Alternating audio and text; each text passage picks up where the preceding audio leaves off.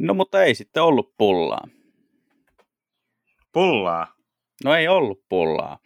Öö, no mä, tota, kylmä, Cold Open tällä kertaa juontaa siis siitä, että eilen oli tämmöinen tota, auto- ja liikennetoimittajien järjestämä päivä, jossa Laurin kanssa pitkästä aikaa nähtiin ammatillisissa merkeissä, ja tota, meidän pääasiallinen päivän huoli oli se, että onko kahvin kanssa pullaa, mutta ei ollut. Sanasta Cold Open tuli kyllä mulla lähinnä mieleen se, että tuolla on tämmöinen ihan netti, mitenköhän olisi 24 astetta lämmintä, aurinko paistaa, niin miksi mä oon niin täällä öö, radiossa enkä tota, jossain terassilla? Sekin on tietysti hyvä pointti, että ehkä me yritetään pitää lyhyt show sitten sen kunniaksi, että päästään jatkamaan elämää. Ei vaan, tervetuloa jälleen ajatuksia autoista podcastin pariin ja tällä kertaa ajateltiin keskustella imagosta. Ei toki suinkaan omasta imagostamme, vaan autojen ja automerkkien imagosta, koska tota, täällä koajopäivässä, joka on tämmöinen siis tota, kerran vuodessa järjestettävä tapahtuma, jossa ä, auto maahan tuo esille autouutuuksia ja käy ihmettelemässä toistensa uutuuksia ja sitten autotoimittajat käy vähän niin kuin ihmettelemässä niitä autoja, joita ei välttämättä ole ollut itsellä ajaa, aikaa ajaa läpi, eli semmoista niin kuin ammatillista yleissivistyksen täydentämistä, niin, niin tota, siellä heräsi meille muutamia ajatuksia tässä, tässä tota, koeajojen yhteydessä. Muun muassa käytiin pyörähtämässä lenkki Citroen, ei Citroen, vaan Citroen mainittu DS9. Joo, se oli tota, ilahduttava yllätys. Ei sinänsä niin kuin, niin kuin sinä meidän kaajahetkellä sanoit, että onhan niillä ollut muitakin ihan jees mallia, mutta tota, mm, silti DS9 yllätti positiivisesti. Tosi mukava, hiljainen, ää, tavallaan monella tapaa niin kuin arvokkaan tuntunen auto. Ää, valitettavasti kyseinen adjektiivi jatkuu myös sinne hintalapun puolelle, mutta toisaalta niihin ne kaikki, kaikki kyllä maksaa. No, kaikkihan toki maksaa ja artisti maksaa, mutta tota, äh, kun kuvailisit se, että tämmöinen niin iso ranskalainen edustussedan, niin on silti vähän niin jyrkän tuntunen ehdotus, äh, jos sen hintalappu on 70 000 euroa. Joo, siis tämä oli ehkä se, me käytiin yhdessä lyhyet lenkkiheittäjä tällä autolla, niin tämä hinnan kuuleminen oli ehkä sen reissun ainoa epämukava kohta. Joo, Joo siis, tota, tota... onhan se niin kuin aika miele- mielenkiintoinen ajatus, että tuommoisesta tota, oli kaikin puolin ihan mainio oloinen ja pätevä auto, mutta tästä päästään vähän tähän imago-kysymykseen, eli tota, siinä on tietynlainen kynnys sitten miettiä se, että maksaisitko keskivertovarustelun E-sarjan verran rahaa ranskalaista sedanista. Joo, ja tämähän oli lataushybridi, millä me ajettiin.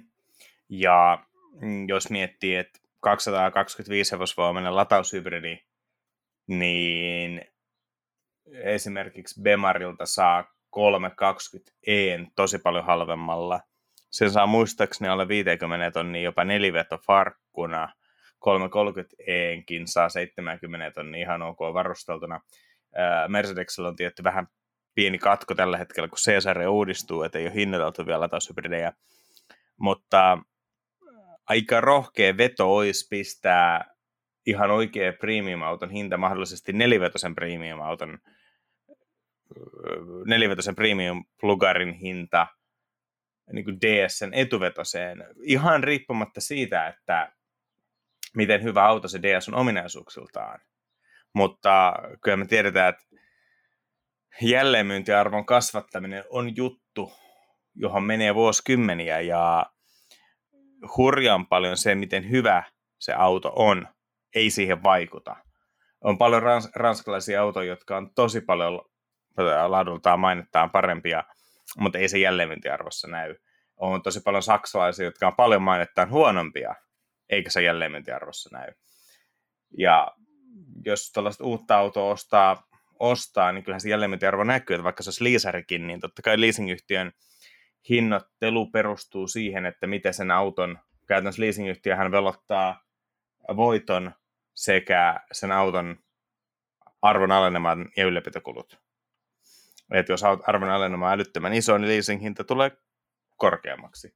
Mm. Ja sitä vastaan hän nämä taistelee ja hienoa, että taistelee, mutta tavallaan niin kuin, jotta sä pystyt kamppailemaan premiumia vastaan, niin kyllä pitäisi myydä niin kuin parempaa autoa vähempään rahaan. Joo, se on tota, tämä ajoituskin on vielä tosi mielenkiintoinen, että muutenkin tuommoisen tota, lataushybridi on hy- erittäin mainio voimalinja juuri nyt ja vielä muutamankin vuoden päästä, mutta siinä kohtaa, kun ruvetaan niin oikeasti puhua arvonalainen jutuista, niin se voi jo olla ylipäätään, että lataushybridi ei ole enää kovin, kovin tota seksikästä tai huutoa tuolla tota kaupassa, niin sitten siihen vielä se, että sit se yritet, yrittää rakentaa tämmöistä uutta tota, uudelle brändille jonkinlaista arvokulttuuria, niin, niin, niin se on haastava tehtävä. Arvon alenema on, on yksi autoalan asioita, jotka, jotka on niin kuin loppujen lopuksi tosi tylsiä tai niin semmoisia, että mua rupeaa heti nukuttaa, kun siitä puhuu, koska se kuulostaa aina siltä, että joku tulee yöllä sun himaa ja pölli sulta 200 euroa lompakosta. No, käytännössä Mut, niinhän se on. No, voisitko pysyä pois mun kotoa? mutta tota, että, äh, mutta sillä tavalla, että se tapahtuu niin kuin tavallaan huomaamatta siinä kohtaa, kun sitten jossakin vaiheessa hankkiudut autosta vaikka eroon tai pistät sen ylipäätään myyntiin seuraavalle asiakkaalle tai leasing-sopimus loppuu tai miten se nyt haluaa ajatella. Ja tota, tai sitten leasing-sopimuksen päätteeksi olet kiinnostunut ostamaan tai lunastamaan auton itsellesi. Ja tota, tällainen. Ää, se, semmoinen tulee mieleen muutaman hetken takaa, kun tota Citroen C6, jonka kohdalla tämä arvon alenema oli yksi niitä pointteja, mitä tota, mistä Citroenilta kysyttiin silloin, kun C6 esiteltiin, niin silloin Citroenin vastaus oli, että, että älkää huoliko, meillä on mekanismi paikallaan, ja ilmeisesti se mekanismi oli siis se, että jos oli tosi, tosi luottoasiakas, niin Citroen suostuu ostaa sen auton takaisin.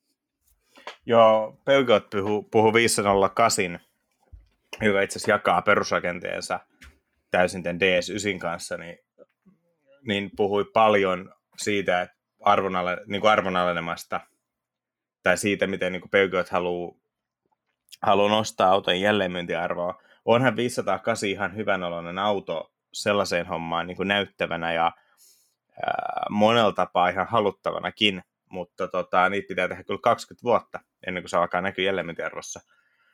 Ja jos tästä DS9 puhutaan, niin mun mielestä ongelma on se, että lataushybridinä sun on hankala voittaa uusia asiakkaita, koska on vaihtoehtoja.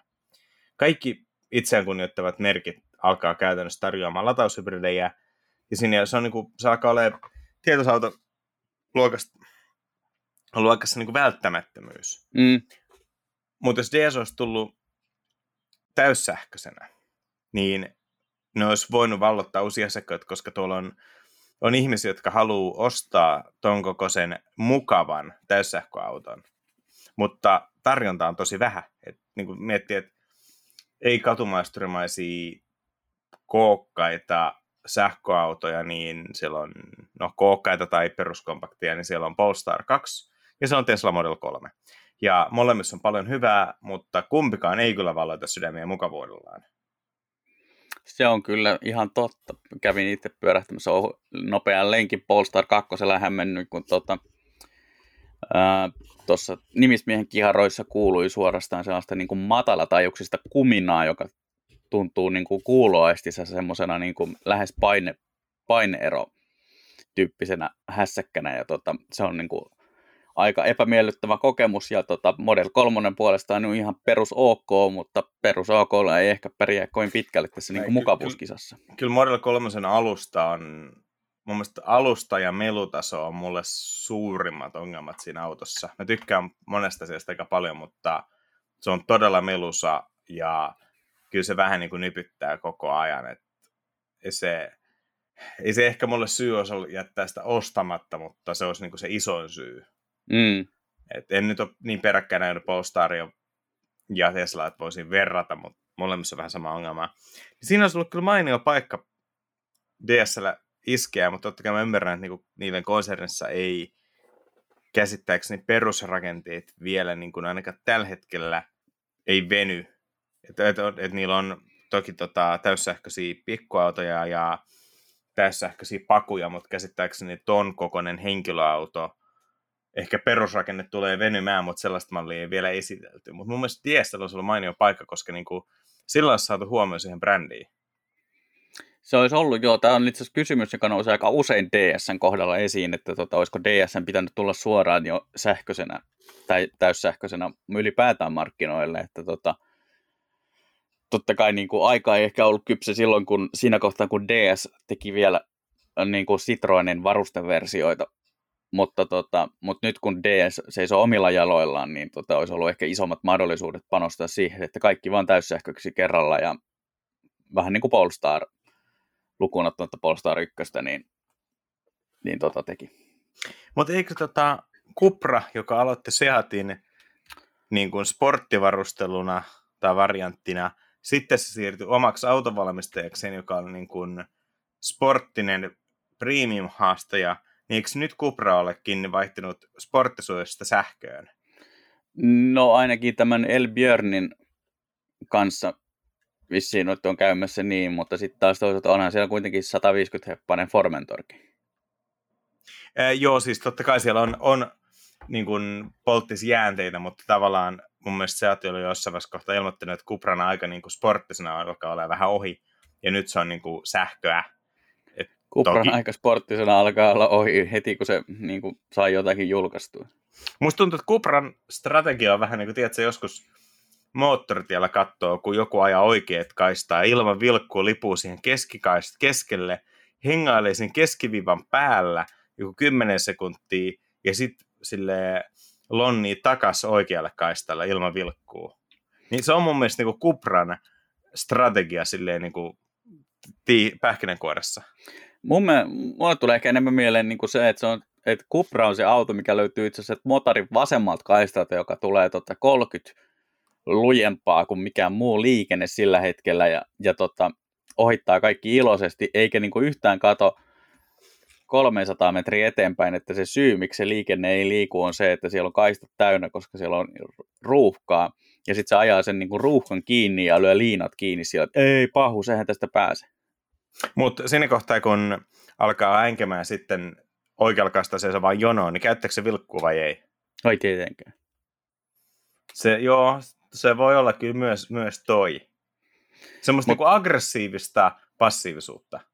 Niin, no vähän semmoinen joo. No, onko se sama tota... asia kuin passiivis-aggressiivisuus? Mm, no niinkin voisi asian ilmaista tuota, aikaisen kuluksi.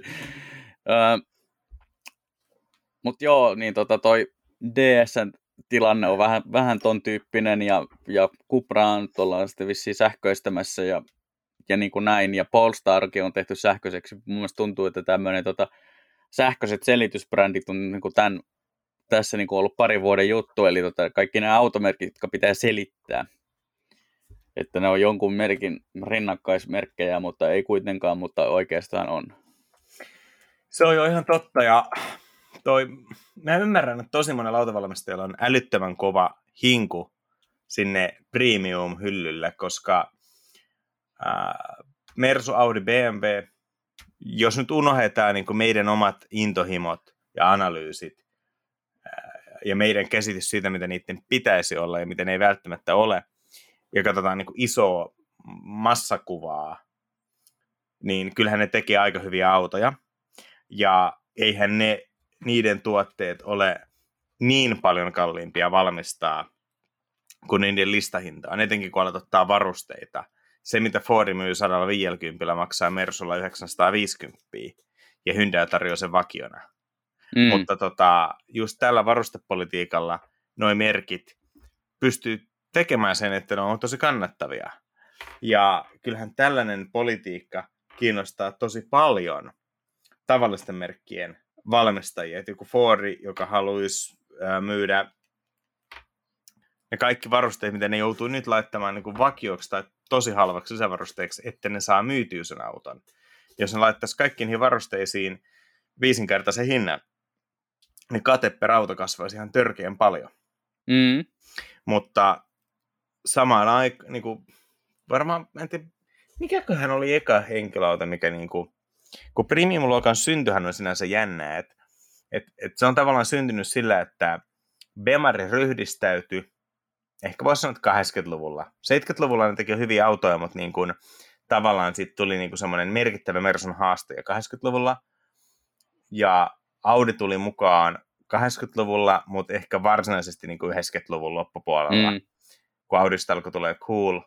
Ja Mersu tavallaan laskeutui premium-luokkaan, eli, eli halvensi autoja, ää, esitteli niin kuin Acer ja muut kompaktimallit, ja, ja sitä kautta ne on yhtäkkiä sama hinta siitä. 90-luvun alussa Mersu maksoi vielä 20-30 pinnaa enemmän kuin vastaava Bemari tai vastaava Audi. Ja jossain vaiheessa tässä prosessin aikana niin kuin valtaosa merkeistä päätti, että he keskittyy niin kuin massoihin. Fordit, Opelit, Volkswagen aina aika taidokkaasti niin pyörinyt siinä välissä, että tavallaan aika lähellä premiumia, mutta kuitenkin kilpailee massamalleilla. Mm. Ja sitten jossain kohtaa se kuilu niin kuin venähti. Että jos katsoo vaikka 90-luvun alun autolehtiä, etenkin britteihin, niin siellä voi olla testi, missä on 530 Bemari, 605 Peugeot V6, Citroen XM mainittu V6, Ford Scorpio, Alfa 164, Jaguar XJ6. Ja eihän tuommoista vertailutestiä voisi tehdä, tehdä nykyään, koska sulla olisi se Bemari, sulla olisi Audi, sulla olisi Mersu, no joo, Alfa olisi vielä Julia, mm. mutta käytännössä siihen se päättyisi. Et, että, ja musta tuntuu, että no olisi kiva, että mä en tiedä sen ajan markkinat niin paljon, että kuinka paljon ihmiset osti vaikka 90-luvun alussa noita merkkejä niin ristiin, että pystyykö Bemar-kuljettaja harkitsemaan vaikka Peugeotia tai Jaguar-kuljettaja jotain, jotain niin kuin Omegaa, mutta tota, nyt tuntuu, että se on niin kuin ihan varma, että aika harva vaihtaa vaikka kolmoserän Bemarista vaikka 500 takaisin Peugeottiin. Vaikka sinänsä... Joo, näin mä myös vähän näkisin, että tota... Vaikka sinänsä, mitä eilen heitettiin lyhyt lenkki 500 PSEllä, niin oli kyllä aika... Täytyy sanoa, että nyt se alkaa olla autona semmoinen, mitä se olisi pitänyt alun perin. Ää, edelleen on asioita, joita mä niin muuttaisin, mutta 300 häppäinen neliveto plugari tosi makeen näköisenä, niin kyllä se on nyt, nyt se on mun mielestä aika toimiva, toimiva paketti, ei ehkä mun auto, mutta taas kerran se on mitä 64 tonnia, ja sä saat nelivetosen 330 e varmaan about samaa hintaa. Okei, vähemmän varusteet ja tietenkin paljon tylsemmän näköisenä, mutta niin kun, se on aika kova juttu perustella silti itselleen, että kun mä ottaa, mistä, että tavallaan tuo imago vaikuttaa kyllä ihan hurjan paljon. No se on just tavallaan, semmoinen kaksijakoinen imago-kysymys, eli toinen on, on tämä jo edellä mainittu arvonalenema, ja toinen on, on sitten tämmöinen yleinen naapuri kautta, mitenköhän se nyt sanoisi, niin kuin tämmöinen ver, äh, läheisrespect, eli tota, ei nyt välttämättä läheisiä sillä tavalla, mutta esimerkiksi työpaikan parkkipaikalla niin voi joutua perustelemaan päätöksiä, jos tota, tulee sinne kovinkin kummallisella merkillä paikalle, tai tota, että jos on johtokunnan kokous ja saavut sinne Daci alle, niin kyllä joku kysyy kysymyksiä.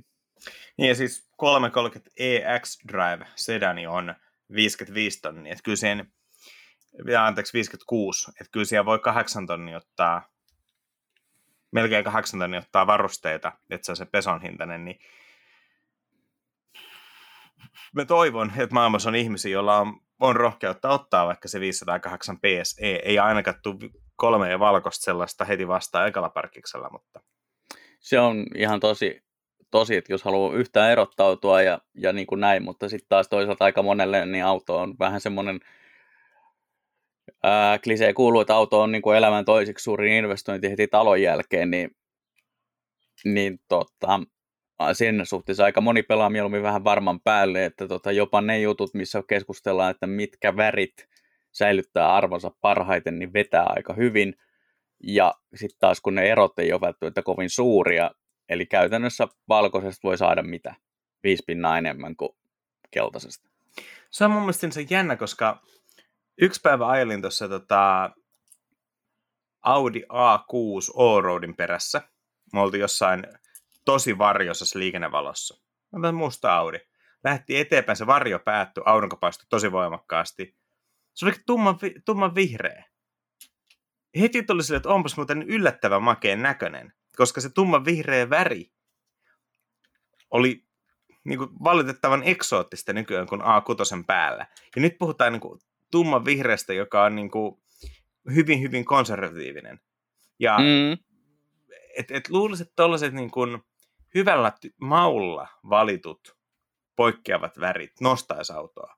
Koska jos mä olisin ostaisi käytettyä autoa ja mulla olisi A6 Allroad kiikarissa ja mulla olisi hopea tai valkoinen tai sitten tällainen tumma vihreä, ja jos ne olisi muuten täysin identtiset, niin olisi ihan mielenkiintoista nähdä, että kuinka paljon enemmän mä maksaisin sitten tummasta, tumma vihreästä, mutta että kyllä se olisi selkeä etulyöntiasema, että jos se myyjä antaisi vähän huono vaihtohyvityksen vaikka, niin kyllä mä jonkun verran siitä väristä voisin maksaa. Tietenkin en hurjan, hurjan paljon, mutta mä ymmärrän, kun puhutaan niin kuin jostain just keltaisesta tai oranssista tai vaikka joku A6 semmoisen peruspunaisena, niin ne on jo sellaisia, että ne hakee, jakaa liikaa mieltä, mutta, mutta miten voi olla, että joku tumma vihreä, tumman sininen, että ne on yhtäkkiä niin kuin lii, liian niin kuin rajuja?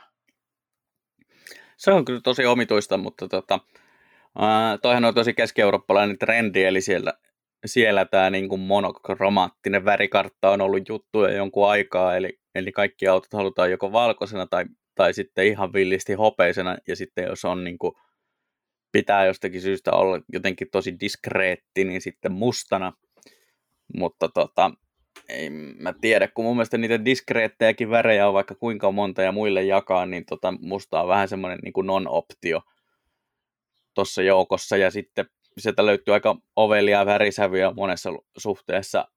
Tota, koeajopäivän yksi aktiivisimmin ajetuista autoista oli Bentley Flying Spur, joka tota, oli paikalla mielenkiintoisesti sillä niin kuin, mitenköhän se sanoisi, suorastaan niin kuin Milka Violettina. Se eikö se ole enemmän kuitenkin niin kuin siniseen päin? Oli no se, se siis... oli, joo. Mulla oli kyllä aurinkolaiset päässä suurin osa päivästä. Oli se, sini, oli se sininen, mutta ehkä se oli varjossa häivähdys violettia. Mutta heti tuli vähän arvoa ja näyttävyyttä. Ja sitten tumman sininen, tai ei edes kovin tumma. Mutta joo, sininen. Ja sitten tota, semmoinen niinku vaaleanruskea sisustus. Eli siis hirveästi vaaleanruskeat nahkaa jonkun verran tosi kaunista jalopuuta, niin kyllähän siinä oli heti ihan erilainen fiilis kuin Bentleyssä, joka on niin kuin hopea täysmusta sisusta. Mm. Joo, se oli yksi. Ja sitten tota, hiljattain näkyy JDM Outletilla oli Toyota Century sinisen. Oho, mutta Century on kyllä semmoinen auto, joka olisi valitettavasti vaan mulle pakko olla musta. No se oli vähän kanssa semmoinen, että en tiennyt, niin kuin, että onko se yhtä aikaa semmoinen, niin kuin, että mitä tämä on, on ja onko tämä mahdollista vai tota, kyllä mä niin kuin, toisaalta siinä on vähän se, että sitten jos on Toyota Century-omistajien vuosikokous, niin olisi tietysti aika nokkelaa tulla sinne paikalle siellä sinisellä. Nyt mä en se on... tiedä, onko niinku Suomessa vielä ihan niin paljon centureita, että pitäisi niinku erikseen perustaa mallikerho niitä varten, mutta tota, ajatuksen tasolla, että kun centurit aina on mustia, niin, niin tota, sen takia mä oikeastaan hätkähdin sitä sinistä ja totesin, että toihan voisi olla aika, tavallaan aika kiva. No joo. Mieti, kun olisi valkoinen. Mutta itse asiassa Century on sinänsä mielenkiintoinen, että se on kuitenkin niin Toyotan auto.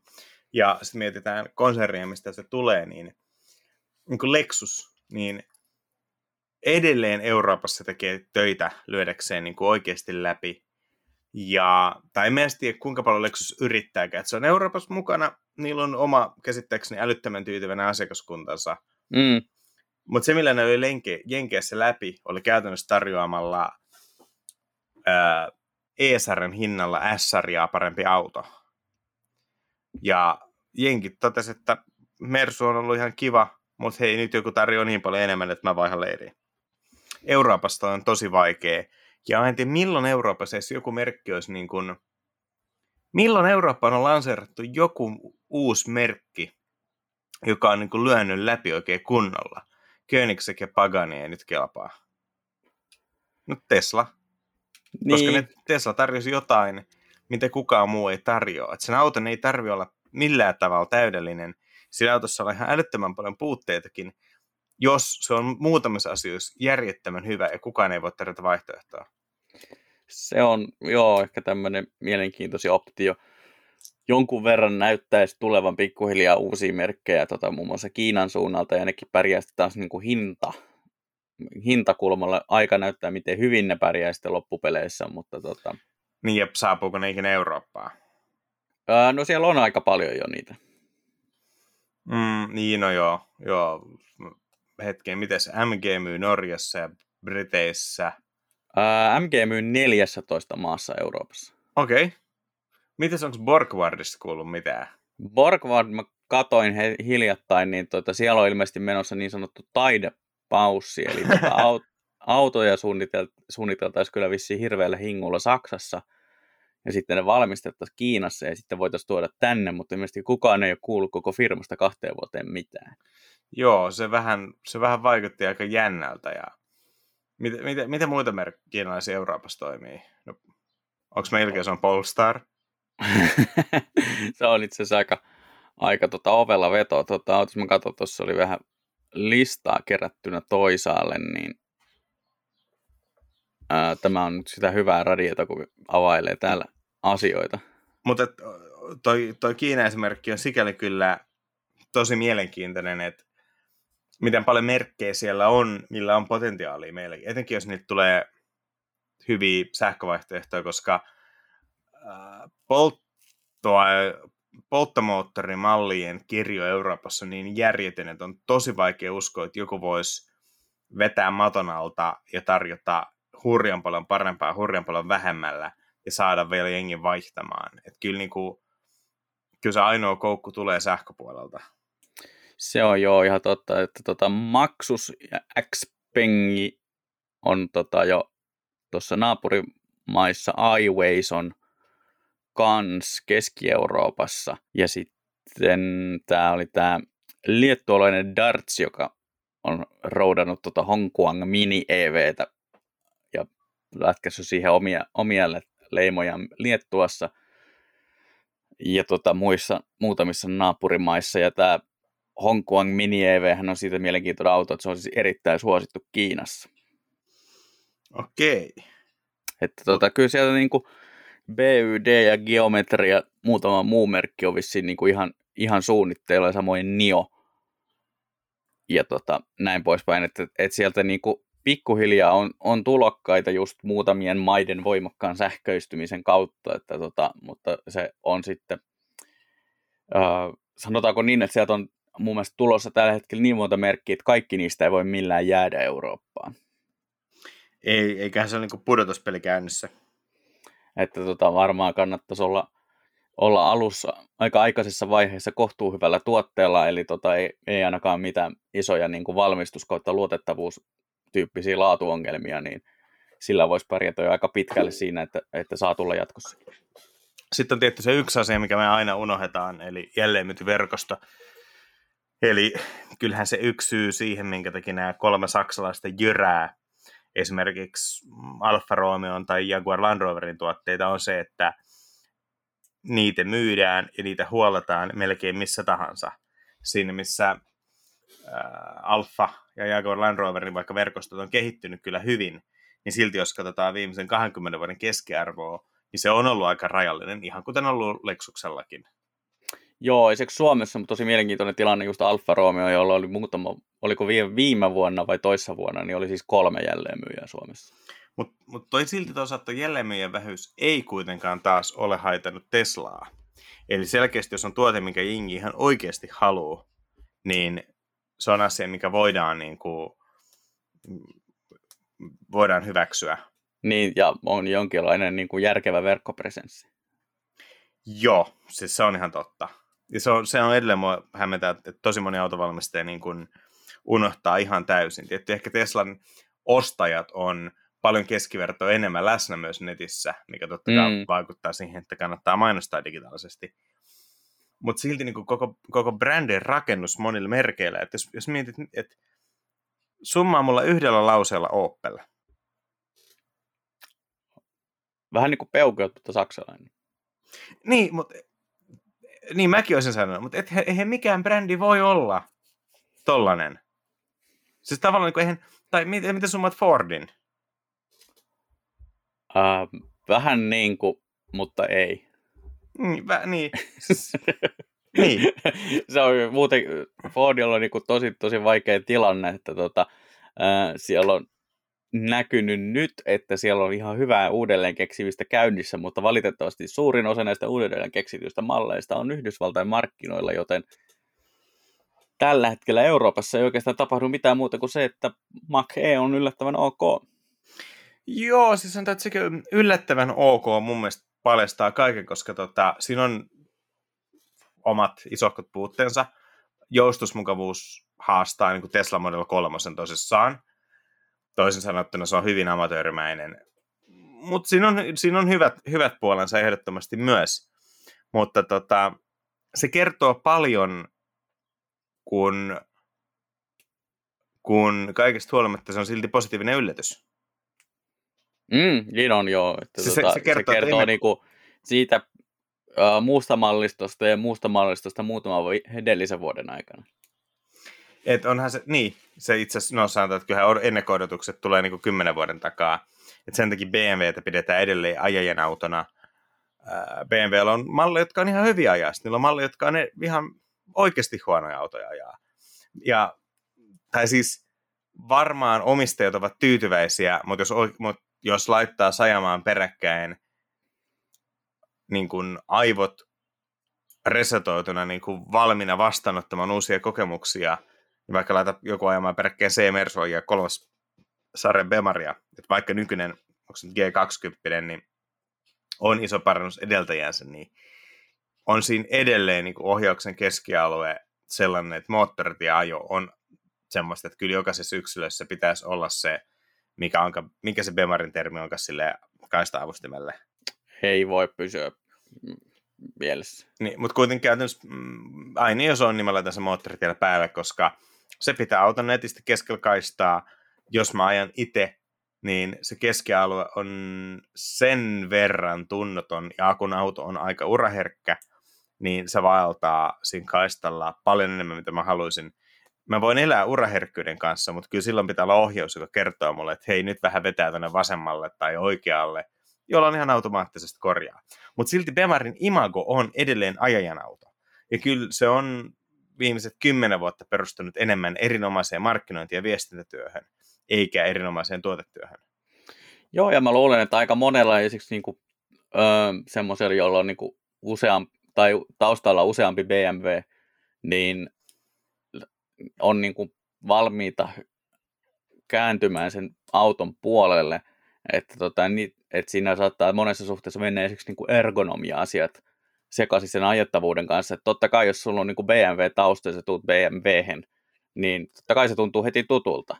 Se on, joo joo. Ja joku huonontunut ohjaus, niin jengi voi hyväksyä sen takia, että no kun tässä on tämä sähköinen tehostin. Vaikka on paljon merkkejä, joilla se sähköinen tehostin tekee ihan hyvää duunia, ja se ohjaus on erittäin hyvä siitä huolimatta, että sähköinen tehostus, ei, ei sähköinen tehostus ole mikään syy huonompaan ohjaukseen. Kyse on vaan siitä, että kun sähköinen ohjaus tuli, niin moni merkki teki sen hetken aikaa huonosti ja sitten jengi oppi ja teki ne jälleen hyvin. Mm. Mutta, mutta tota, jengi on niin oppinut hyväksymään vähän huonomman ohjauksen sen takia, että se on sähköinen. Mä luulen, että sähköisessä ohjauksessa on aika paljon samaa, mitä puhuttiin viime viikon jaksossa, eli tota se tavallaan viimeistelevä koodaustyö on jäänyt puoliväliin. Joo, ja alkuvaiheessa varmaan ihan oikeasti ei, ym, ei edes tiedetty, että miten se tehdään hyväksi silloin, kun ne lähti yleistymään. Mm. Mutta, mutta yhtä kaikki, niin semmoinen niin imago, imagolla on ihan järjettömän suuri inertia. Mm, niin on, joo, että kyllä se kantaa, kantaa pitkään ja tota, ää, miettii esiksi niin kuin, ei ehkä niinkään Mercedeksen nykymallistoa, mutta tuossa joku aika sitten, niin kyllä niin kuin, vähän sai pyöritellä joskus 10-15 vuotta sitten silmiä, että miten tämä voi olla niin esikuvallinen auto tai automerkki. Joo. Että no, tota, kun ei siellä niin kuin mallistossa ollut mun mielestä mitään mielenkiintoista tai mitään, mikä olisi niin kuin erottunut edes muista kilpailijoista erityisen mielenkiintoisesti. Joo, ne on ryhdistäytynyt kyllä tosi hyvin, mutta tosiaan sanotaan, että se kaksi, 90-luvun puolivälistä, niin kun noin 2010 tienoille oli vähän synkkä aika. Että oli siellä jotain hyviä hetki, niin kuin Mä edelleen tykkään ykkös CSL, CSL, CLS. Mä tykkään myös CSLstä, mutta tota, se on eri merkki. se on eri, eri firman tuote. Mutta tota, joo, oli, oli vähän semmoinen heikko hetki, mainekanto. Sitten tässä joku Kia Stinger. Tosi niin. jees auto. Mutta milloin olet nähnyt viimeksi, jos nyt ei lasketa eilistä koajapäivää? Jolloin se just siellä, mutta tota, on vähän sama kuin tota, eräs, eräs kollega huusi tuossa hiljattain autossa istuessaan, äh, että tota, milloin olet viimeksi nähnyt Priuksen, ja ei tarvinnut kuin osoittaa, että tuossa semmoinen menee. uh, tota, Stingerin suhteen, niin se on ihan totta, että niitä ei valitettavasti näe kovinkaan paljon liikenteessä, koska tota, ilmeisesti se ajatus korealaisesta automerkistä ja siitä hintaluokasta, missä Stinger liikkuu, niin se on vaan niin kuin tosi monelle ostajalle vaikea yhtälö, että jos vaihtoehtona on sitten hankkia vaikka käytetty A5, niin ennemmin kaartuu sitten siihen suuntaan, koska sen, sen kaikki tietää sitten, öö, sanotaan nyt vaikka arvokkaaksi kulkupeliksi, eli niin sanotusti okosti menee. Se on, se on jotenkin joo, tosi, tosi harmi, että toi varmasti toi naapurille selittäminen vaikuttaa kyllä aika paljon. Että jos sulla on A5, niin kukaan ei edes kysy. Kaikki tietää, että sulla menee ihan ok, vaikka saattaisi olla 10 vuotta vanha ja tota, alkavaa moottorivikaa ja, ja lainalla ostettu. Mutta sitten jos ostat uuden Kia Stingerin, mitä siinä on, onko se nyt Kia 5 vai 7 vuotta takuu nykyään? Niin, seitsemän mun mielestä. Niin, niin tota, ja näin, niin silti joku kysyy, että ai, ai tommonen, että mi, miksi sä vaihdat Audin, Audin Kiaa? Niin, mutta tavallaan kyllähän tässä niin näkyy se, että totta kai kun meitä kiinnostaa autot järjettömän paljon enemmän kuin muita. Et tavallaan... Joo, totta kai, että tota, se on niin kuin helpompi siinä kohtaa, kun aktiivisesti käy läpi, mitä markkinoilla on, niin sieltä on niin kuin helpompi bongata se, että hei, että toi yksittäinen automalli on itse asiassa aika jees, tai niin kuin tai että tämän segmentin autot on tuolta merkiltä aika jees, mutta sitten nämä niin kuin tämmöiset, miten sen sanoisi, tavallaan torn, tornarit ja muut kadulla liikkuvat urbaanit legendat autojen maineesta, niin kuin luotettavuudesta ja varusteista ja mitä lie, niin tota, ne on, on tiukassa ja muuttuu hitaasti. Joo, ja siis on, että jos katsotaan... Että ensivaikutelman voi tehdä vain kerran. Niin, mutta jos katsotaan autoalan ulkopuolisia, niin tai ihan sama, jos mä lähden ostamaan jotain, niin kuin, ää, jotain vaelluskamaa, niin tuolla on ihan järjetön määrä brändejä, mistä mulla ei mitään hajua. Mä tiedän kuin Haglöfsin ja Fjellrevenin ja suomalaiset, mutta jos mun pitäisi laittaa niin johonkin brändimatriisiin, että mikä on niin kuin superpremium ja mikä on hyvä vastine rahalle ja mikä on halpis ja näin, niin no niitä halpisbrändejä mä en varmaan edes tiedä nimeltä. Varmasti mm. on, on, on omistanut niitä, mutta ei ole jäänyt mieleen. Ja sitten ehkä mieleen jää parhaiten nämä just kaikkein äh, kalleimmat, mitkä on niin kuin esillä kaupassa, mitä kattelee ja toteaa, että ehkä vähän turhan kallis mun tarpeeseen. Mutta mut, näinhän se niin kuin tavallaan menee, että, että jos sä oot niin kuin perushyvätuloinen ihminen, joka saa työsuhdeauton ja sanotaan, että työsuhdeauto niin kuin arvoltaan noin 50, niin jos sä et ihan uudempaa jaksa niin miettiä, ettei kiinnosta, niin se, okay, sä toteat, että hei, mulla rahat riittää Audi, Mersu ja Bemariin. Sitten sä katsot vähän, että miltä mikä niistä näyttää, käyt ehkä liikkeessä, katsot minkälaista palvelua saat ja tilaat niistä jonkun. Minkä takia sä käyttäisit enempää aikaa tutkijaksesi vaikka, että hei, tämmöinen jännä uusi DS9 on olemassa? Se on ihan totta, joo, ja sitten ää, varsinkin uusien automerkkien kohdalla, mutta, mutta tie, myös tiettyjen vanhempien automerkkien kohdalla tulee sitten vastaan tosi nopeasti myös ää, yritysautoilussa tällaiset niin kuin, ää, yritysten väliset suhteet, eli minkä, minkä maahantuojien kautta jälleenmyyjien kanssa ää, sun työnantajalla on on sopparit ja onko jotakin imagoita, koska näitäkin on kuullut siis, että on, on imagolistoja, eli tota, et, et saa ajaa tämän X- ja Y-merkkisellä autolla, jos olet meillä töissä.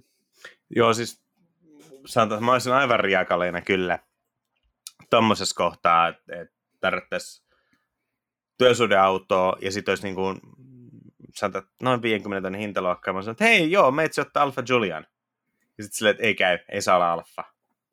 Niin. Niin sanotaan, että kyllä mä olisin hyvin lähellä siinä kohtaa että okei, no Suomessa työsuhdeauto on kiva etu, mutta ei mikään järjettömän hyvä taloudellinen etu. Et antaa olla, mä skippaan tämän, ja sitten mä haen sen alfan niin kuin omalla rahalla, ja tuo sinne firman parkkiin silleen, että no niin, nyt me ollaan alfa.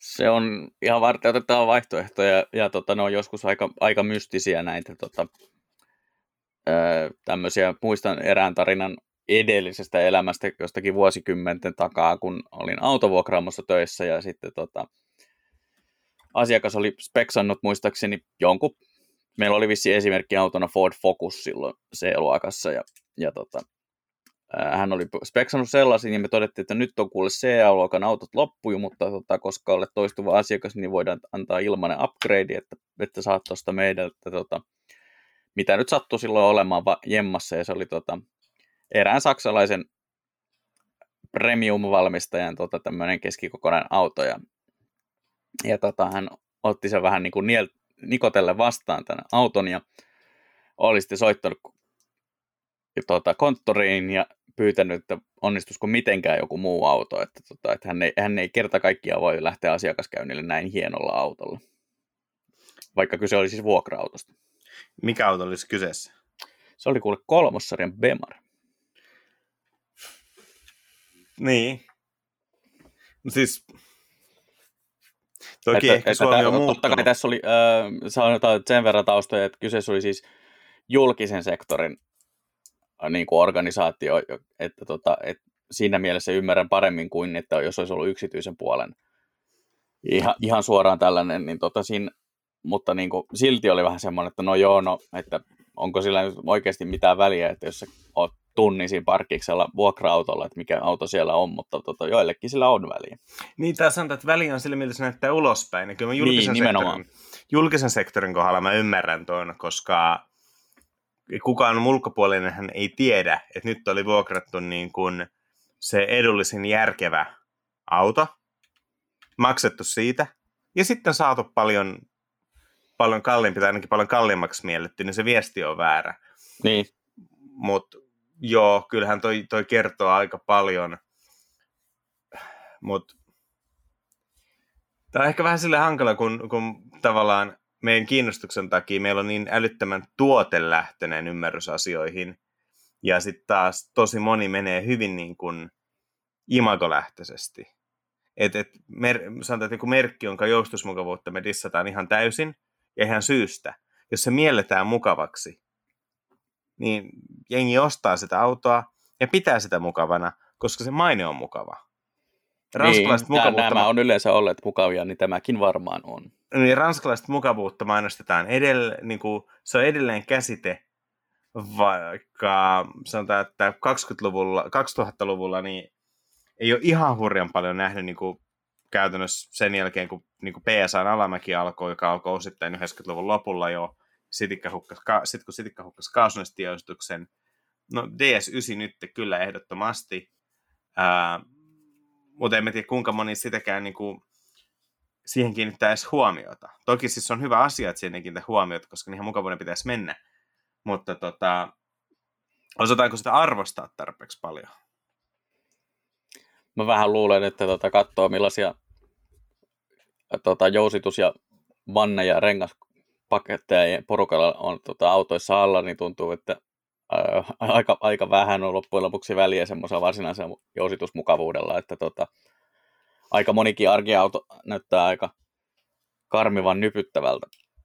Joo. Että jos ei se ole vielä valmiiksi, valmiiksi autokaupasta nypyttänyt, niin sitten siihen vaihdetaan tuota tuumaa tai kahta suurempi vannekoko ja mahdollisimman matala profiiliset, yleensä vielä aika eduk, edukkaat renkaat, niin, niin, tuota noin, niin kyllä siitä tulee tarkistettu, että tekikö kunnallinen hammaslääkäri hyvää työtä. Joo, ja siis kyllähän niin imagomielessä niin urheilullisuuden houkutus on ihan järjettömän suuri. No se on toki joo toinen, että tästä me puhuttiinkin joskus, joskus että miten nämä sportlineit ja muut varustetasot vetää niin kummallisesti jengiin puoleensa, koska tota sporttisuus nähdään hyvänä ja kaikki autot on tota, tällä hetkellä urheilullisia sähköistettyjä crossovereita, jos niin kuin tarpeeksi pitkälle lukee esitteitä. Niin siis urheilullisia vastuullisia eli ympäristöystävällisiä Ja sitten ehkä se on niin kuin samaa, samaa viettiin vetoava kuin se urheilullisuus, että on just crossover, että tulee semmoinen käsitys siitä, että tällä mennään jatkuvasti jonnekin tota, niin kuin vaeltamaan tai, tai mökkeilemään, jos silloin kun ei ole menossa golfaamaan tai juoksemaan tai harrastamaan jotain niin kuin urbaanimpaa urheilulajia. Joo, Active Sports Lifestyle on niin tämmöinen fraasi, mitä ollaan käytetty aika paljon näistä. Tota... Miksi me ei ole perustettu parodia nettisivua nykyajan autoista nimellä activesportlifestyle.com? Niin, tai joo. Onkohan no, se olemassa? No, se voidaan ehkä selvittää. Me ehkä ennätetään varata tämä osoite ennen kuin tämä jakso menee linjoille. Mutta tota, toi on, noi on just noita, että tota... Se on vapaa. No niin, hyvä. Sitten, koska tota, lisää sisältöä tästä vielä puuttuukin tästä yhtälöstä. Mut, mut se, mä aloin niinku miettiä tavallaan, että... Mä ajattelin, että sä aloit niinku etsimään, että missä sun luottokortti on. Ei, ei, mutta enemmän mietin just tota, että niin kuin just brändin rakennusta, mä kysyn, kysyn sulta, määrittele mulle vaikka Ford tai Opel. Ja ne on niin kuin ainoita kertoja, kun mä muistan, että sä oot mennyt sanattomaksi. No aika paljon joo, että tota, noi on tosi, Ford on varsinkin vaikea, koska se on niin kuin standalone, tota, tuommoiset konsernimerkit on siinä mielessä vähän helpompia, koska niitä voi verrata toisiinsa ja määritellä sitä kautta. Mä luulen, että esimerkiksi Volkswagen-merkin määrittäminen niin kuin ilman, että käyttää Audia ja, ja tota Skodaa siinä niin kuin suunnistuspisteenä, niin sekin voi olla aika haastavaa. No, mä tiedän, Volker on mun mielestä helppo, koska niin kuin se on saksalainen perusauto. Mm, joo, mikä se Opel on? Sehän se, että kun Volkswagen on ottanut sen, sen paikan, että se on niin se standardi Volkswagenhan saksalainen... ui koko ajan premiumiin. Ui, ui, mutta silti tavallaan äh, sanotaan, että jos tämä sama julkisella sektorilla töissä oleva kaveri olisi saanut sulta Golf-variantin, niin se ei varmaan olisi valittanut, että nyt on liian kallis, koska Golf-variant mielletään järkiautoksi. Se on laadukas mm, järkiauto. Mutta, niin, mutta toisaalta sillä olisi voinut antaa Touaregin ja se olisi tuonut sen takaisin, koska siinä on 17 metriä kromia siinä keulassa. Mä en tiedä, koska se on taas kuitenkin Volkswagen. Jos yhtään niin kun tietää autoista, niin olisi varmaan silleen, että tämä on kallis auto. Mutta toisaalta, jos ei yhtään tiedä autoista, niin silleen, että oho, hieno Folkkarin maasturi, mennään tällä. Ää, no joo, mutta tota, toi on tommonen mystinen, mystinen ja sitten mun mielestä yksi näitä niin kuin lempi tämmöisiä brändisijoittumisia tuolla automaailmassa on Volvo joka muistuttaa joka ikisessä kohdassa, että he ovat premium. Mikä tietysti yleensä viittaa siihen, että he eivät ole premium. Ruotsalainen premium-autonvalmistaja Volvo. Alkaa varmaan joka ikinen Volvo-lehdistä tiedetä. Joo, se on vähän semmoinen niin kuin muistutus, ja mun mielestä premium ehkä kuuluu vähän kategoriaan, että jos pitää kauheasti muistuttaa olevansa, niin ei sitten välttämättä ole. Niin joo, sanotaan, että kyllä mä ehkä niin kuin, kyllä mä niin kuin Volvo laskisin kyllä tuohon klubiin nykyään, mutta niin kuin selkeästi tuoreen tulokas ja mun mielestä toi itsevarmuuden puute on niin kuin isoin väite Volvon premiutta vastaan. Sen sijaan, että niin kuin Volvo on kuitenkin brändillisesti helppo. Että jos sä haluat elämänläheisen auton, siis myös niin kuin turvallisuusaspekti mielessä, niin, niin Volvon brändi on niin tosi helppo määrittää. Ja nyt mun on ehkä pakko ottaa tämä pika-avautuminen. Mä kävin seitsemän kertaa Aalto-yliopiston markkinoinnin tentissä aikanaan. Mm. En, en ikinä tätä läpäissyt. Harkkatöistä oli kyllä vitonen meidän ryhmällä oli niin kuin koko kurssin parhaat pisteet. Kukaan ei päässyt ekalla läpi. Ja oliko viimeisellä kerralla, kun menin valitustilaisuuteen katsoa, että mistä tämä voi kiikastaa. Ja mä sain kyllä valiteltua mun pisteitä niin kuin kahdesta puolesta, muistaakseni viiteen puoleen, mikä on mun mielestä ihan käsittämätöntä. Mutta sitten selvisi, että läpäisyraja oli seitsemän, niin ei se läpi olisi mennyt. Mutta yksi arvo, yksi vastaus, mikä mulla oli täysin mennyt nollille, oli erottuvuustekijä ja esimerk, selitys ja esimerkki. mä sanon, että niin erottuvuustekijä on asia, millä brändi erottuu kilpailijoistaan. Esimerkiksi ruotsalainen autovalmistaja Volvo erottuu muista niin kuin arvokkaammista merkeistä hyvin turvallisuuskeskeisellä imagolla. Volvo ostetaan, kun halutaan turvallinen auto. Tämä oli nolla pistettä, koska olin ymmärtänyt väärin, koska erottautuvuus, koska erottautuvuustekijän täytyy olla ostopäätökseen vaikuttava seikka, ja turvallisuus ei vaikuta auton ostopäätökseen. Jaha. Vedin semmoisen pienen istuppas ja kuuntele tyyppisen avautumisen assari paralle, joka mun vahtoimisen jälkeen totesi, että anteeksi, hän ei ymmärrä autosta mitään, oli käsittänyt vastauksen ehkä väärin. Tuohan oli oikein oppikirjamainen esimerkki. Mietin siinä, että kuinka monta kertaa aikaisemmin mä oon saanut tentistä vitosen, mutta mun arvosanat on vaan luot, ymmärretty, arvostelut on vaan ymmärretty väärin, ja sen kautta mä oon saanut aina hylsyn. Mm-hmm. vaihdoin sivuainetta. Joo, mä muistan tämän, tämän tapauksen kyllä, kun selitit siitä aikoinaan, ja tota, se on mun mielestä ihan, ihan mainio vähän tätäkin sivuava esimerkki, että tota, kyllä niin kuin mun mielestä Volvo on ehkä vähän tsempannut nyt nykymallistonsa kanssa, että tuossa vielä jokunen vuosi sitten, kun oli nämä edellisen polven 40 ja 60 markkinoilla, niin siinä kohtaa saattoi vähän enemmän olla sitä mieltä, että oletteko te nyt ihan varma, että tämä nyt on niin kuin ihan hirveän megapremium, mutta, tota, mutta nyt siellä on mun mielestä ehkä vähän tsempattu. Joo, siis kyllähän toi Fordin omistuskausi oli vähän surullinen Volvolle. Volvon onneksi se kesti aika vähän aikaa, kun Fordit loppu rahat ja piti myydä Geelille.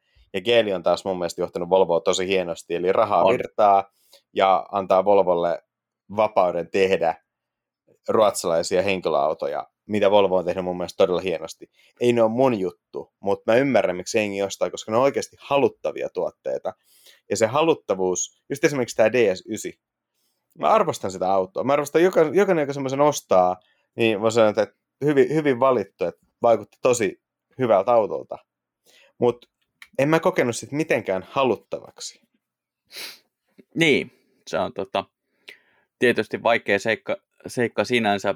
Meillä oli muistaakseni tässä kahvipöytäkeskusteluna myös, että, että Alfa Romeo Stelvio vai Porsche Macan. Niin, siis tämäkin on semmoinen, että niinku, molempien brändit on mulle haluttavia. Öö, molemmilla on tosi hyviä autoja. Ja Makan ja Stelvio on luokkansa kiinnostavimmat mulle. Joten jos niistä pitäisi valita, niin mun valinta olisi Mercedes-Benz GLC 300e.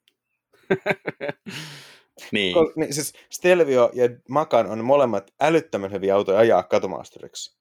Mutta kun mua ei kiinnosta katumaasturissa, että miten älyttömän hyvä se on ajaa, koska GLCkin on riittävän hyvä. Se on katumaasturi. Riittää, että mä en ole sen aiemmin kanssa ongelmissa.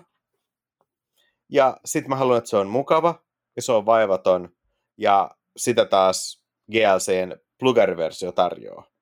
Mm. Ja, eli periaatteessa mä toimisin tässä just niin kuin käytännössä isot massat toimii, ne arpoo ehkä GLCn XC60 ja X3 Bemarin välillä. Mutta totta kai kivalla mutkatiellä Makan on parempi, mitä yhdelläkään katumaasturilla on oikeutta olla. Stelvio on myös erittäin hyvä. Mutta ei kumpikaan niistä kuitenkaan niin hyvä, että mua jaksaisi kiinnostaa niiden hyvyys. Mutta anna mulla vaihtoehtoksi Julia, ja mä ottaisin sen 280 heppasen nel- nelosylinterisellä turbokoneella olevan, olevan Julian todennäköisesti ihan karvalakki C43 AMG sijaan, vaikka se on kutoskoneella ja se on tehokkaampi.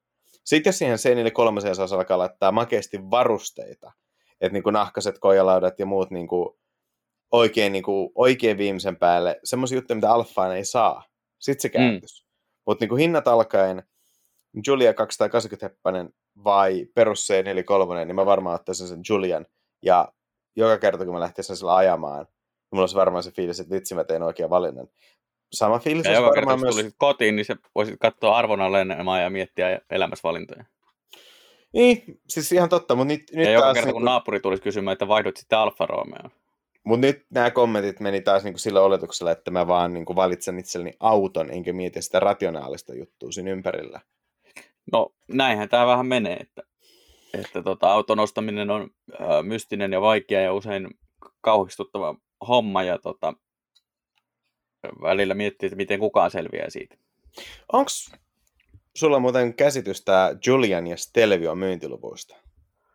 Tuota noin niin, ei itse asiassa nyt ihan, ihan tuoreinta. Koska, että tota... koska tämä on sikäli mun mielestä tosi mielenkiintoinen, että Stelvio on tietenkin se auto, mikä kiinnostaa massaa.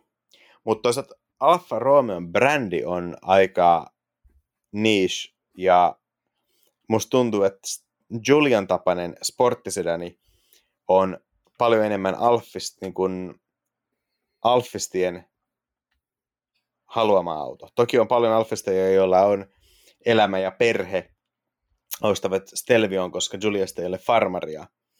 Mutta musta silti mä veikkaan, että valtaosa Alfisteista ottas, niin kun, jos tämmöisiä tilarajoitteita ei olisi mieluummin sen Julian kuin Stelvioon.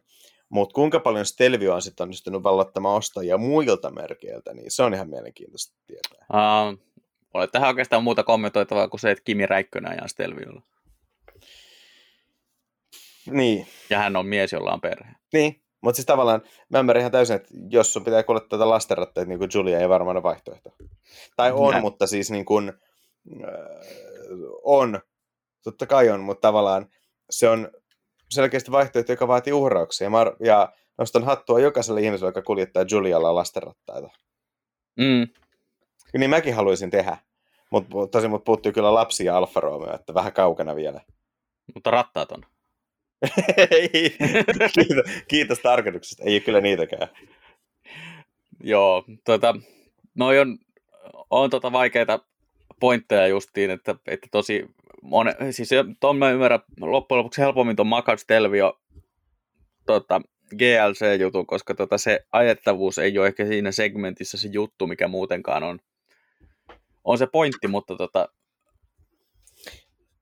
mutta, Mutta tota, ky- kyllä niin kuin hatunnosto noille monelle automerkille siitä, että yrittävät niin kuin rohkeasti tuoda sellaisia tuotteita, joita ei ole välttämättä totuttu niitä näkemään, tai että lähdetään rakentamaan brändiä. Ja siksi äh, mä voisin tähän shown loppupuolelle haluta kuulla vastaavasti, kun sä määrittelet mulle Polestarin.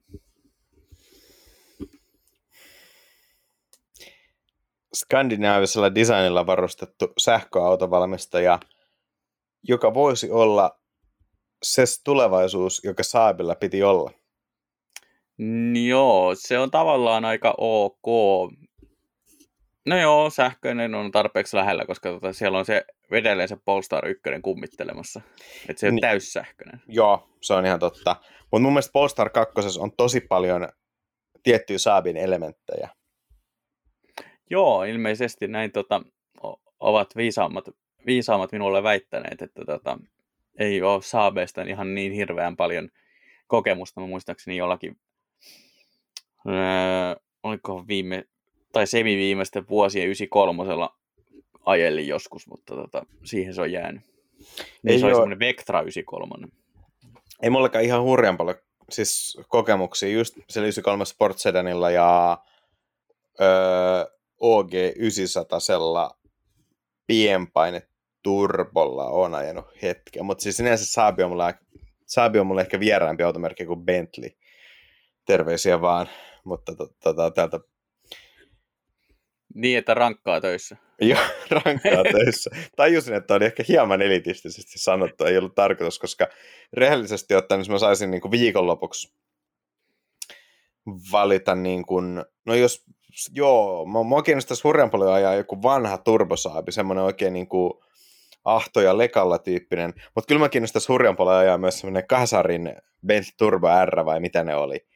Että mm. et tavallaan siinä ihan sama henkeä, mutta se on vaan skaalattuna isommaksi. Ei kyllä, kyllä Saabi, mun mielestä Saabi on kiinnostava automerkki, mutta ää, mun autotarpeet ja Saabin autotarjonta ei oikein ole kohdannut. Ja jos mä joskus tuun tarvii tilaa kätevää perheautoa, niin siinä kohtaa niin kun ne viimeisetkin saabit alkaa olemaan sen verran vanhoja, että mä varmaan semmoista käyttöautoksi laita. Mutta arvostan, arvostan kyllä niin merkkiä, olisi tosi hienoa, jos saabi olisi olemassa, mutta taas niin tämä imago-homma, että kyllähän käsittääkseni Saabil meni ihan ok hyvin, kunnes GM sen käytännössä niin kuin mokas, tai GM hän kompastui omaan olemassaolonsa eli Jenkkien talouskriisin seuraamuksiin, oli kaatumassa, ja sitten sen dominoefektinä niin kuin Saabi lopetettiin. Et se ei ole varsinaisesti Saabin vika, vaan Saabin omistajien vika, mutta yhtä kaikki, siihen meni. Joo, se on tietysti osa tätä suurempaa General Motors Euroopassa seikkailua, jossa tota, on mennyt aika monta automerkkiä ja, ja ihme, varmaan... ihme, ja kumma, että Opelia ja lopetettu ennen kuin ennätettiin Diota PSAlle. Joo, se musta tuntuu, että toi maailman lyhyin kirja on kyllä GMn menestystarinat Euroopassa. Mä luulen, että se koostuu lähinnä jostakin mystisistä 40-60-luvun seikkailuista ja sen jälkeen on aika hiljasta. Että tota, mun mielestä se oli joku ihan törkeä pitkä, joku 20 vuoden putki, jolloin GM ei onnistunut tekemään Euroopassa voittoa ja sitten tota, ystävällämme, ystävällämme Carlos Tavaresilla meni oikein vuosi kääntää Opel ympäri. Joo, mutta siis toi on aina sitä, että miten sä budjetoit asiat. Et GM käytti Saabia käytännössä niin kuin Euroopan, anteeksi Opelia, Opelia, Euroopan tuotekehitysyksikkönä, joka kehitti käytännössä niin kuin konsernin etuvetoperusrakenteet. Ja toki se vie hirveän paljon resursseja. Ja sitten lopput hedelmät jaetaan koko konsernin sisällä. Ja sitten se on budjetoinnista kiinni, että tavallaan korvataanko ne tuotekehitysresurssit Opelille vai ei. Jos ei korvata, niin Opelin tuotekehityskulut on tosi suuret suhteessa niiden myyntiin. Ja Opel tekee tappiota. Mutta sille konsernin tasolla taas ole väliä, koska se koko etuvetoplatformi myydään globaalisti, jolloin se tuotekehityskulu jakautuu maailmanlaajuisesti käytännössä, mutta budjettitasolla se kaikki pistetään Saksaan. Niin se Opelin tekemän Opelin työn tuottama voitto on myös sitä kautta niin kuin kaikki niiden globaalien etuvetoautojen voitto. Mutta jos ne katsoo vaan niin kuin rahaa, mitä Saksasta, Saksaan lait, niin kuin, tuleeko Saksasta rahaa vai meneekö sinne rahaa, niin silloin on vastaus se, että sinne menee rahaa, se tekee tappioa. Et mä en oikein niin voisi sanoa, että tätä voi niin, niin suoraan katsoa. Sitten kun Opel vaihtoi omistajaa, niin totta kai niin heti tuotekehitys GML loppui, ja Opel alkoi saamaan PSA, eli nykyisen Stellantiksen perusrakenteita. Varmasti. Aa, mutta katsopas, koska Opel oli jo myynyt näitä Stellan, tai siis PSAn kehittämiä perusrakenteita siihen, siinä meidän aiheessa. Oli, oli, mutta että, no, en tiedä. Varmasti, varmasti on ollut huonoa kulukuria, koska siitähän, sehän on niin kuin se asia, missä GM ennen kaikkea menestyy. Että jos yksi asia, mitä ne osaa, se on tappion teko se tuntuu olevan ihan niin kuin firman osa, ydinosaamisaluetta vielä tota, tuolla ihan ny, nyt, kun ei tarvitse enää olla mukana Euroopan tekemisissä, niin Yhdysvalloissakin tuntuu olevan tämä, että rahan tekeminen on jotenkin vastenmielistä. Tota, lueskellut tästä tämän kevään aikana tota, viime loppuudesta julkaistuu Barack Obaman kirjoittamaa kirjaa presidenttiydestään. Ja tota, vitsi siinä oli hienosti kyllä summattu, kun tuli tämä 2009 talouskriisi. Ja yhtenä ensimmäisestä tietenkin maan autoteollisuus, Chrysler, Ford GM, tuli koputtele oveen, että tarvitsisi vähän apua, että ollaan vähän niin kuin kusessa ja kuitenkin työllistetään aika paljon. Ja tota, sitten oli vaan niin kuin avautunut siinä, että, siinä, että, niin kuin, että täällä on kolme isoa autovalmistajaa ja tämä maa niin kuin käytännössä keksi auton massatuotannon. Ja sitten niin kuin koht, niin kuin about sata vuotta kohteen. Ei vieläkään osaa tehdä Toyota Corollaa. Se on tietysti on vaikea prosessi, jota tota, kovin moni on koittanut opetella. Ähm, kysytään tähän loppuun vielä tämmöinen ohimennen kysymys. Onko se Obaman kirja hyvä? On. Okay. Se, se liittyy aika vähän autoihin. Siinä on vielä vähemmän autoihin liittyvää keskustelua kuin meidän podcastissa. Mutta tota, kyllä kannattaa lukea. Ihan, ihan mielenkiintoinen avaa maailmanlaajuisesti niin kuin ymmärrystä siitä, että miksi politiikka toimii, miten se toimii, tai miksi se ei välillä vaikuta toimivan, vaikka jengi niin kuin yrittää. Ja, ja sanotaan, että hän ei hurjan paljon kaunistele, ei kirjoita niin kuin rumasti ja maalaten, mutta sanoo niin kuin asiat kohteliaan suoraan. Käytti muistaakseni käytännössä näiden kolmen jenkki-autofirman pääjohtajista tota, niin kuin ei nyt ehkä termiä idiootit, mutta niin kuin sanoi, että miten voi olla, että heillä on kolme tällaista firmaa, jota kaikkea vetää tyypit, jolle ei ole niin kuin ilmeisesti minkäänlaista käsitystä auton valmistamisesta eikä yrityksen vetämisestä. Tosin GM ja Chrysler meni konkurssiin, Fiat pelasti Chryslerin, ää, Jenkki, Jenkit itse pelasti GM, Ford pelastui myymällä kaiken, mikä niin kuin about nykyään tuottaa voittoa. Et, et, sinänsä niin kuin vaikea väittää kyllä tätä kommenttia vastaan, että kyllähän se oli niin kuin pelattu tosi huonosti. Mm. Ne oli huonot vanhentuneet tuotteet, ja firmat menesty sillä, että niillä oli ihan järjettömän riskialttiit lainaohjelmat, millä uusia autoja myytiin, ja sitten kun talous dyykkas, niin autoja tuli takaisin ihan hirveän paljon, kun auto oli myyty tyypeille, joilla ei ollut mitään mahdollisuuksia maksaa niitä. Joo, se on toki toi koko Ninja-lainajuttu on oma kategoriansa. Kannattaa katsoa toi tota, Sim Primeissa löytyy tällä hetkellä Big Short on ihan hyvä semmoinen puolentoista tunnin viihdyttävä paketti tästä koko talouskriisistä. Obamasta vielä sen verran, että tämä kiinnosti tämä kirja siis siinä mielessä, koska tota, kuuntelin viime viikolla Conan O'Brienin podcastin jakson, missä Obama oli vieraana ja he ovat tota, törmäilleet toisiinsa aikaisemminkin uransa varrella ja tota, siinä pisti merkille tämä, että miten äh, hauska ja sanavalmis kaiffari Obamakin on ja on myös niin tämä komediassa tarvittava ajoitus hallussa ja tota, sitten taas Konan puolestaan kiitteli sitä, että Obama kuuluu selkeästi kirjoittavien presidenttien joukkoon, eli, eli tota, osaa ennen kaikkea kirjoittaa. No, anteeksi, meidän tästä nyt vaan miettiä, että Big Short on mun mielestä nimi dokumentille, joka kertoo lyhytakselevellisestä G-sarjasta. No, sä voit tehdä sellaisen. Mutta mainio leffa siis kyllä, siis tätä olemassa olevaa, ei tämä, mitä mä aion tehdä. Selvä. Tuota, sille ehkä kannattaa etsiä myös jokin toinen nimi. Tämä on ollut Ajatuksia autoista podcast ja meillä voi lähetellä ää, sopivasti autoalaa sivuavia kirjavinkkejä ja muita podcast-aihesuosituksia sekä ää, miksi valitsisit DS9 etkä esimerkiksi ää, E-sarjan Mercedestä mielipiteitä sähköpostilla ajatuksia autoista at gmail.com sekä Facebookissa ajatuksia autoista sivulle ja Instagramissa at ajatuksia autoista. Lauria voi lähestyä kirjakerhovinkein seuraavissa someosoitteissa. Joo, jos on esimerkiksi Barack Obama, niin voit lähestyä minua somessa etsimällä Twitteristä tai Instagramista tunnuksen at lahtiain. Ja minulle voi lähettää, tähän mulle voi lähettää. Fanipostia. No vaikka fanipostia, joo, sovitaan näin. Twitterissä at mondostik ja Instagramissa at mondostik3000. Sen lisäksi muista tykätä, kliksutella, kuunnella, jättää pisteitä, tähtiä, kertoa kaverille ja niin poispäin ää, tätä, tätä showta, niin saadaan kaiken näköiset latauskäppyrät ja muut pisteytykset ja someilmiöt jylläämään. Joo, kaverille hei saa, saa kertoa ihan, tota, ollaan kyllä edelleen aika ilahtuneita noista kuuntelijamääristä, mutta tota... Ja kuuntelijapalautteesta. Siitäkin joo, mutta viidekko rumpu on edelleen se tehokkain tapa, niin tota, vinkatkaa ihmeessä. Joo, eipä sitten muuta kuin kiitos ja kuulemiin. Kiitos ja kuulemiin.